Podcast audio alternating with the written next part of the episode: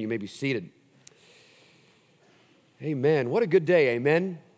Amen. I love that hymn. Isn't that great? Every word of that so encouraging.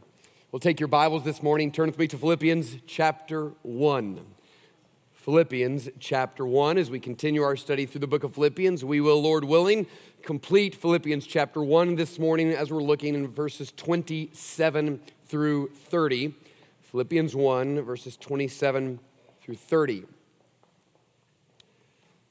As I have been meditating on this text this week, praying through it and thinking about it, I have found myself consistently thinking about two contrasting stories, both true stories and both very different stories. One story is of a 21st century Christian family and the other is of a first century Christian church. The story of the 21st century family is one that I experienced myself. About a year ago, I was talking to a family who we knew from our old neighborhood, and I knew that they had been looking for a church for about a year. And I, I saw the mother in this family and I said, Hey, listen, I know you guys have been searching for a church. Have you found a church yet? She goes, No, we haven't. And honestly, we're very discouraged. We've been looking for over a year. We just can't seem to find the right place. And I said, Well, what exactly are you looking for? And she said, Well, when we when we started this search, we decided there were three non-negotiables. The first one was is we needed a church in this upper northwest kind of corridor of the Dallas area because our kids go to school up there. And although we don't live up there, a lot of our friends live up there. And we just feel like we need to go to church up there. Our, our second non negotiable is we need a place that both we love and our kids love, that we just go and we get done and our kids have had a great time and we've had a great time. It's just a good fit for everybody. And the third is that it has to have a Saturday night service because we really like to keep our Sundays for ourselves. They said, so that narrowed it down to three different churches. There were this many churches like this in Dallas, Fort Worth. They said there were three churches that were a possibility. So we began to, to visit all three of those churches. They said, well, the first one we visited, the kids didn't like. We loved it, but the kids uh, didn't like it. And you do know we live in a day now in which parents will choose a church that they hate because their kids like it. It is a strange thing. That's a different sermon. They said the second church we visited, uh, our kids loved, but, but we didn't like, and, and vice versa. Just we found one they liked and one we liked, and it just wasn't a good fit. The third church we tried was perfect. We loved it, our kids loved it, everybody left excited. We visited a couple of times, and it really has been great. And I said, Well, well great, then you found a church. They said, No, no, we, we haven't found a church yet. I said, Well, what's the problem? They said, Well, their Saturday night service is at six o'clock, and we really prefer a five o'clock service.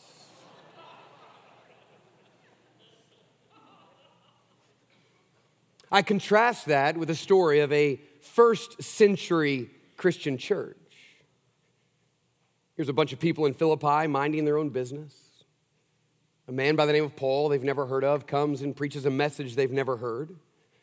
He leads a family to Christ by preaching the gospel. He then delivers a little slave girl from a demonic spirit. And then, because of the message he's preached, he is grabbed with his companions. He is dragged into the city where he is accused of preaching a message that does not go along with the beliefs of the Roman Empire. He is then brutally beaten and thrown into jail, where while in jail, he leads the jailer and his family to Christ. He is then released from prison but commanded to never come back. Philippi wanted nothing to do with the message he was preaching.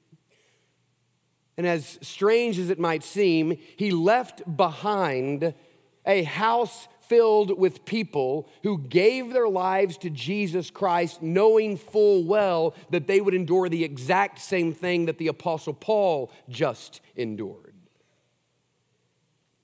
You say, what's the difference in these two stories, this 21st century Christian family and this first century Christian church? The answer is simple the family has embraced a Christianity that cost them nothing. Where first century Christians embraced a Christianity that might very well cost them everything. Now, granted, we, we don't live in first century Philippi. So, if you choose this morning, which I have been praying all morning that some of you would, to follow Jesus Christ, it probably will not cost you your life. But let me tell you this it must cost you something. I mean, the, the very call to come to Jesus is a call to deny yourself and take up your cross and follow. It is a call to die daily. It is a call to selfless sacrifice. It is a call, at the very least, to love sacrificially, to serve sacrificially, to speak faithfully, to give sacrificially. Listen, a Christianity that costs nothing is simply not Christianity. Because at the very core of the call, it does call us to leave something in order to take up our cross. So here's the Apostle Paul writing to a group of people that we have a bit of a difficult time identifying with because it tells us at the very last verse of chapter 1 that they are engaged in the same conflict that they saw that Paul had and here that he is still having, meaning when Paul left, the believers are being beaten and publicly shamed and thrown into jail. And Paul's concerned. Rightly so. He's concerned that in the midst of the conflict that they might fail to be faithful. And he discovers there's something else going on, that there's internal conflict. So they're not getting along very well, and there's all this external pressure. And Paul writes out of deep love and deep concern that they be faithful to the gospel that they believed. He's begging them to be united. He's begging them to be fearless, but he's begging them to live a life of gospel faithfulness in the midst of the pressure and the conflict. Simply be faithful to the gospel you believed. And this is why he says in verse 27 only let your manner of life be worthy of the gospel of Christ. And we looked at that last week. But the rest of this passage shows us what it means to be faithful to the gospel, no matter what time in which we live, the truth is there is always pressure upon us. There is always a concern that we might not be as faithful as we should be to the gospel we once believed. And this passage is written out of a desire for every believer, for all generations, to live faithful to the gospel. If you're there at Philippians 1, verse 27, say amen. amen. Here's what it says Paul says, so that whether I come and see you or am absent, I may hear of you. What does Paul want to hear? That you are standing firm in one spirit, with one mind, striving side by side for the faith of the gospel, and not frightened in anything by your opponent this is a clear sign to them of their destruction, but of your salvation, and that from God. Verse 29. For it has been granted to you that for the sake of Christ, you should not only believe in him, but suffer for his sake. Engaged in the same conflict that you saw I had, and now hear that I still have. This is a call to gospel faithfulness. To remain faithful until the moment in which the Lord takes you home to the gospel you have believed. And you say, well, how is it that we remain faithful? Well, Paul gives us three words. Verse 27, stand. Verse 27, strive. Verse 29, suffer and just somehow they're alliterated for us this morning. Praise God. Stand, strive, and suffer. And all three of these words are in the context of unity. Standing firm in one spirit, with one mind, side by side, they're also in the context of courage, not frightened in anything by your opponent. So here's what Paul's saying is that if you, as a believer, and the Lord is saying this to us today, want to remain faithful to the gospel, if you want to come to the end of your life and hear that you have done well, then in a spirit of unity, with a heart of courage, you must stand, strive, and suffer. So let's look at those three things together. The first way in which we live a life of gospel faithfulness is that we must courageously stand together for the gospel. If you're taking notes, write that down. Courageously stand together. It is the courage, which kind of is throughout this text, it is the togetherness, which is throughout this text. The uniqueness here is the idea of standing. We must, and I'm putting in a we because this is a corporate text, we must courageously stand together for the gospel. Paul says, Whether I come and see or am absent, I want to hear that you are standing firm. Now, this is lost a little bit to us because we're not reading this in the original language, but those who were reading it in the original language would have understood that Paul here was using a military metaphor. They would have known that this word stand firm is a word that was used to refer to a soldier that was given a certain ground and commanded to hold that ground even if it cost him his life. He was commanded by his officer that this is your ground. And you go there and you stand that ground and you do not give ground to the enemy, even if it costs you your life. It is the resolve of a soldier who will not leave his post, he will not back down, and he certainly will not retreat. And he goes into that post knowing that it actually might cost him his life. This is what Paul is saying that there is in the heart of a believer an understanding that God has called us to believe what we believe in such a way that even when it is questioned, we do not waver. We hold our ground regardless of the pressure or the opposition that is around us.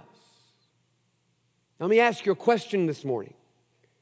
Even though we are long and far removed from first century Philippi, do you believe that we live in a time in which there is a need for believers to stand for the gospel and not retreat? This is just as big of a need as it was at that moment.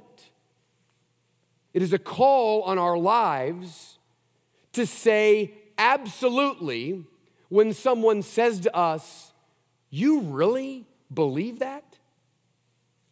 You, you actually believe that there's only one way to heaven, and his name is Jesus Christ, and we say, Absolutely. You, you really believe that if someone dies without giving their life to Christ, they will go to a literal hell? And we say, absolutely. You mean you really believe that marriage is only between one man and one woman? And we say, absolutely.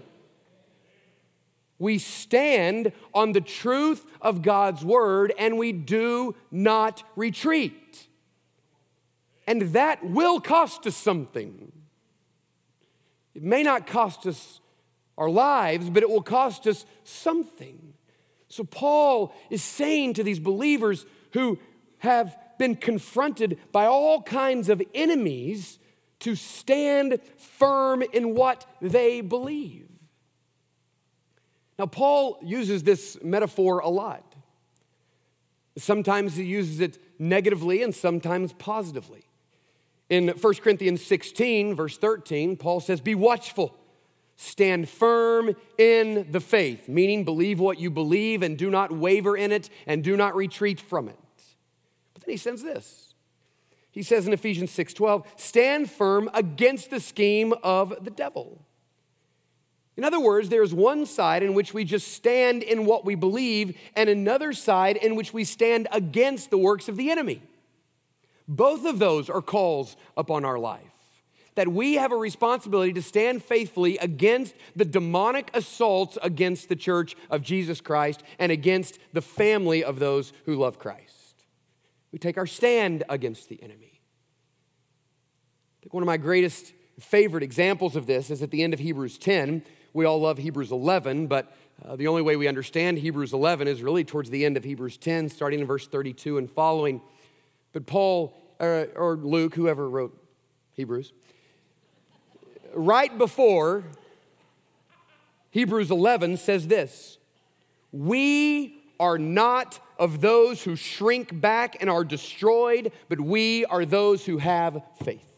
We are not the people who shrink back. No, no, no, no. We are the people who stand on the solid rock of Jesus Christ and His Word. So he says, stand firm in one spirit. What does that mean? We are united and I don't believe that means the Spirit of God. I mean that believe, I believe that means the spirit of oneness that brings us together, believing the same thing, committed to the same things. Even when everyone around us thinks we're increasingly insane, we say, yes, that's what we believe.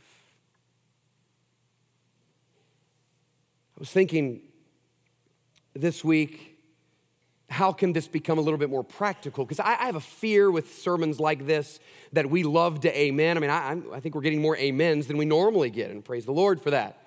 But I think there is something about this that resounds in us, and we say, that's right, we want to stand for the gospel of Jesus Christ. I was just, I was just thinking, how can that be practical? And I, and I had one practical thought for you on how to stand. It's this listen. It is impossible for you to stand for something that you cannot articulate. So the practical application is this know the gospel. Know the gospel. Be able to give a faithful presentation of the gospel of Jesus Christ. Get online and look at the three circles gospel presentation or two ways to live or the Romans road. There's so many good gospel presentations. Listen, how in the world can we stand for something that we cannot articulate? And I fear that there are many people in this room who, in their heart, want to stand for the gospel. The problem is, when it's time to stand, you cannot articulate clearly what the gospel is. So let's know it and believe it and have it deep inside of our hearts so that when it's time to stand, we can stand. And Paul says, Church, if you want to be faithful to the gospel in which you have believed, courageously stand together for it. But he moves on in verse 27. Not only must we courageously stand together for the gospel, we must courageously strive together for the gospel. Write that down. We courageously strive together for the gospel. Now, I, I, was taught to never mix metaphors, although I love when someone mixes a metaphor. It's just a great thing. But Paul here mixes a metaphor. He very clearly starts with this military metaphor, which is a great word picture, right? You're going to stand your ground and not retreat. But then he changes to an athletic metaphor standing firm in one spirit with one mind. Look at this next striving side by side. The word striving there is an athletic word. Actually, the root of that word is athleo. It is a word that they would have clearly understood was a word that meant athletics. It's the word that Paul uses in 2 Timothy 2:5 when he says, when an athlete competes, he competes according to the rules and he competes in order to win a prize. Now, here's what's beautiful about this is you have this one metaphor of standing, which really is a bit of a defensive position, isn't it? I'm going to stand here and I'm not going to move. And when the enemy comes against me, I am not going to let him take ground. But on the other side is a more aggressive metaphor, which reminds us that our goal is not just to keep the ground we've got, but to gain new ground. The Great Commission is not simply a call to stand ground, the Great Commission is a call to take ground. Our call is to go into enemy territory to those who have been bound and blinded by the enemy, and through the preaching of the gospel to advance the kingdom of Christ. We're an advancing people. And I have to say, in some ways, it's easier to stand than it is to strive, isn't it? It's easier to stand for what we believe than it is to outwardly and overtly live as if we're trying to win something. What Paul is saying is listen, if you want to be faithful to the gospel, stand for what you believe and then strive to advance what you believe. And he says, I want you to do this side by side, together. This is the same exact phrasing that Paul uses in the beginning of Philippians 4 when he talks about there's these two ladies that aren't getting along. And he says, They used to partner with me and be side by side with me in the gospel, but now because they're failing to get along, they're not doing that anymore. And both of those together shows that it is possible for us to, at one time, have been striving for the gospel, and at another time, to not be striving for the gospel. It's exactly what's happening with these two ladies. The Apostle Paul says to the church, listen to the church, that God has united us and brought us together so by mutual encouragement and mutual prayer for one another, we might faithfully advance the gospel of Christ and take back the ground that the enemy has taken from us. What a glorious picture of the work that God has called us to. And he says, I want you to do it, listen, for the faith of the gospel for the sake of the gospel, advancing the message of Jesus Christ. And, and, and you know what? That's what the church is. The church is a group of people standing and striving together for the gospel, gathering every week, not just because we love each other, but because we want to come and be equipped and encouraged on how to do exactly this. And I love the beginning of verse 28. Look at what he says. And I want you to do this, standing and striving, not frightened in anything by your opponent.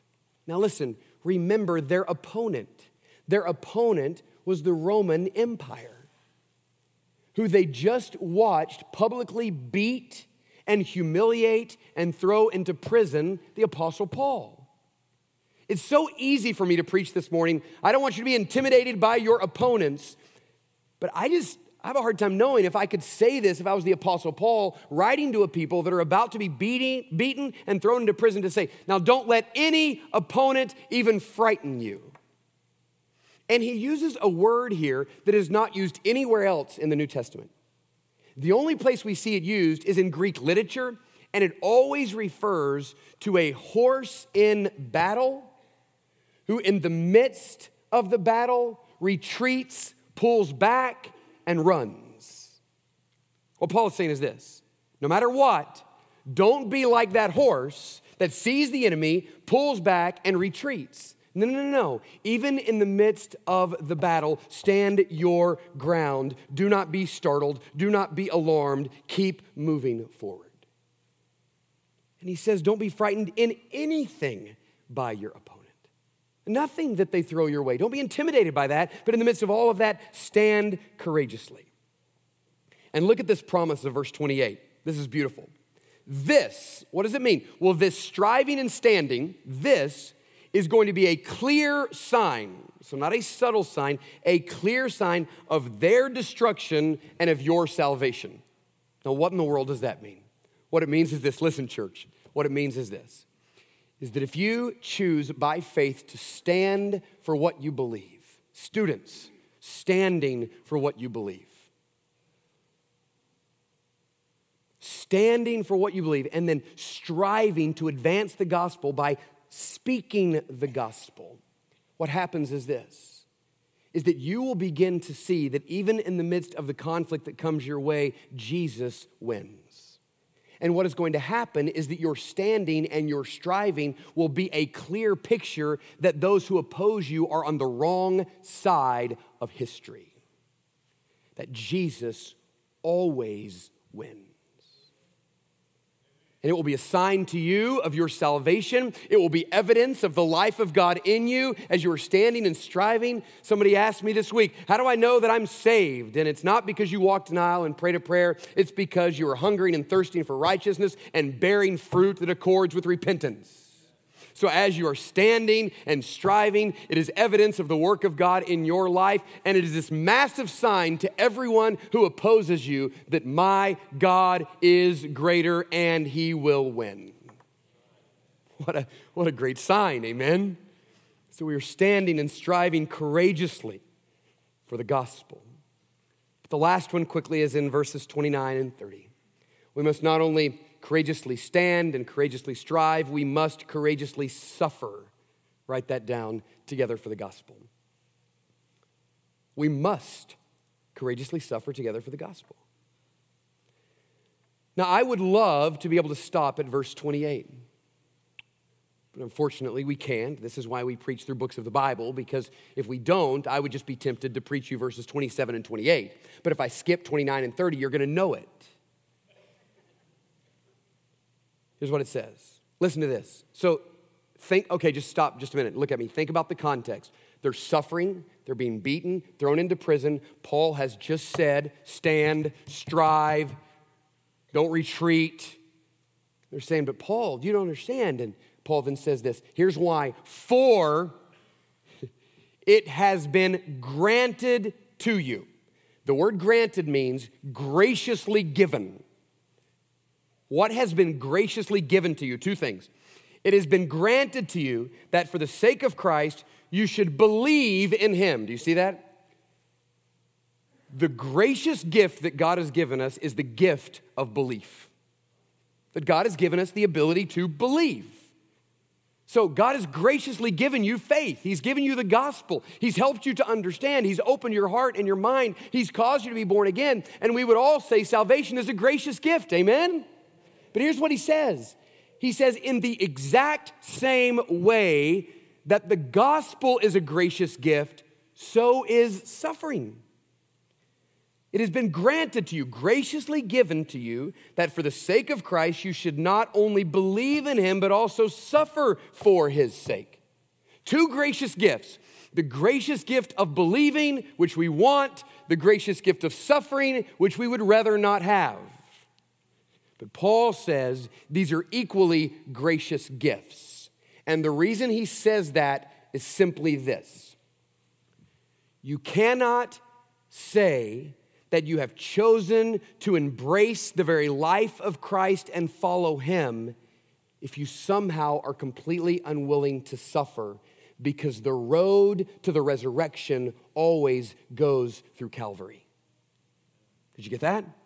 So, this resurrection life we all want, I want it. We want resurrection power and resurrection joy and resurrection life, but the resurrection always comes after the suffering and death. And the more that I am willing to die to myself, the more I am willing to die to my sin, the more I am willing to die to the flesh, the more I experience the life of Christ. This is very simple and very profound. Every moment you die to sin, you say yes to the very life of Christ.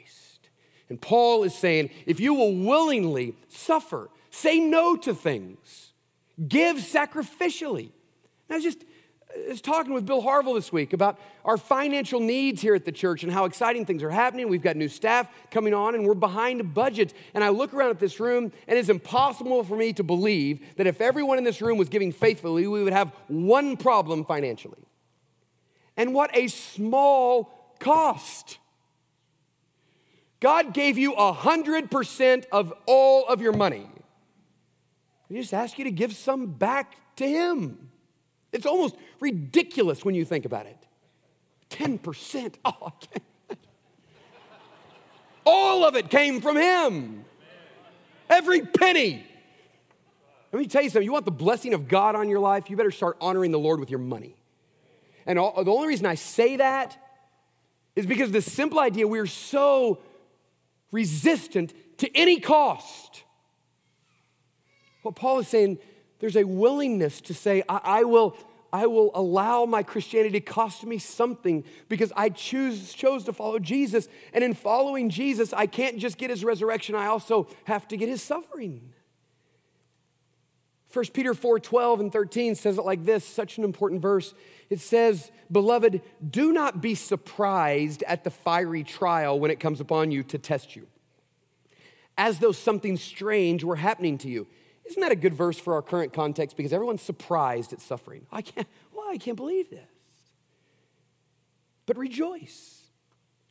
Insofar as you share Christ's suffering, you may also rejoice and be glad when his glory is revealed.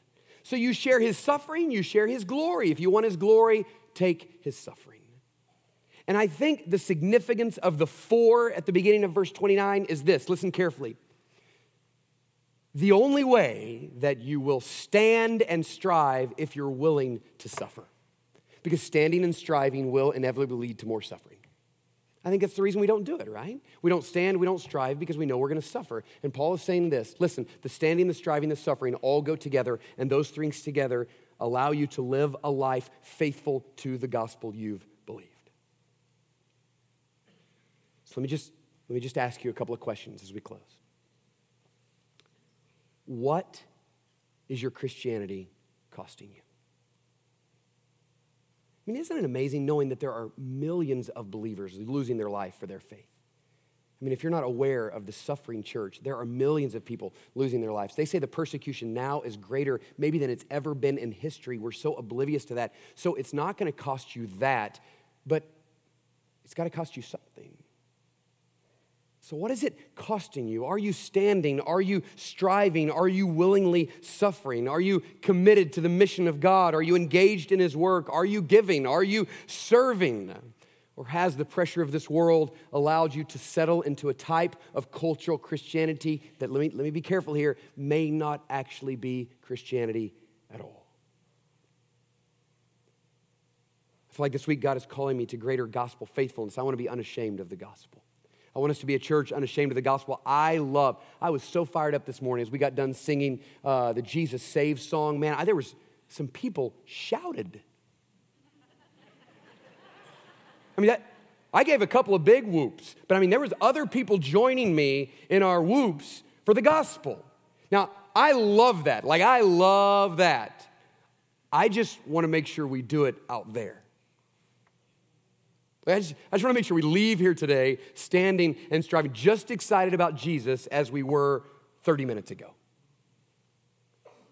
God is calling us to that. And, church, here's what I want to say. In just a minute, we're going to stand. We're going to have a time of invitation. Some of you may be very aware this morning that you don't know Jesus Christ. I am begging you to come and let one of our men or women counsel you, talk to you about what that means. Listen, don't close up yet. Hold on just a minute.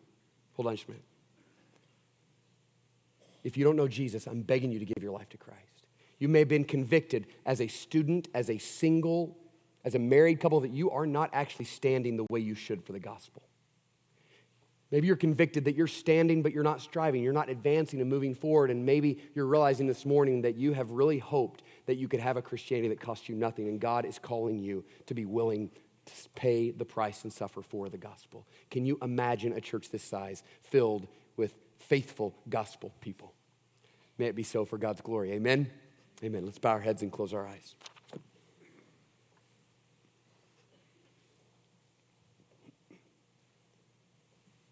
With heads bowed and eyes closed, in just a moment, we're going to stand. We're going to sing one more song. A song which expresses rightfully our desperate need for the Lord because in our flesh we cannot stand or strive or suffer. We desperately need the help of the Holy Spirit. But listen, I, please listen to me right now with heads bowed and eyes closed. If God is stirring in your heart and calling you to respond, right now is the moment. Say, Pastor, why do you have a, an invitation at the end of the service? Because every word demands a response, and the time that you respond is now. There are men and women who would love to just pray with you. Maybe it's something totally unrelated to the sermon. You just need prayer humble yourself and come get prayer. God gives grace to the humble. Humble yourself. Come get on your knees this morning. Bring a friend with you, student, and say, I, I want to be more faithful to stand. I'm, I'm sick of living in a way that is not right and holy. I want to stand for the gospel. Maybe there's an unconfessed sin that's keeping you from making progress. Come confess it to someone. Let one of our pastors pray over you for your deliverance from this. Listen, let's just get in the habit of responding week to week to what God is saying. So, in just a minute, as we sing, immediately we stand up, you step out. Let's respond to the Lord. Father, we give you these moments. We ask that you be magnified in them. Give us the courage to respond. And we pray this in Jesus' name. Amen. Let's stand this morning.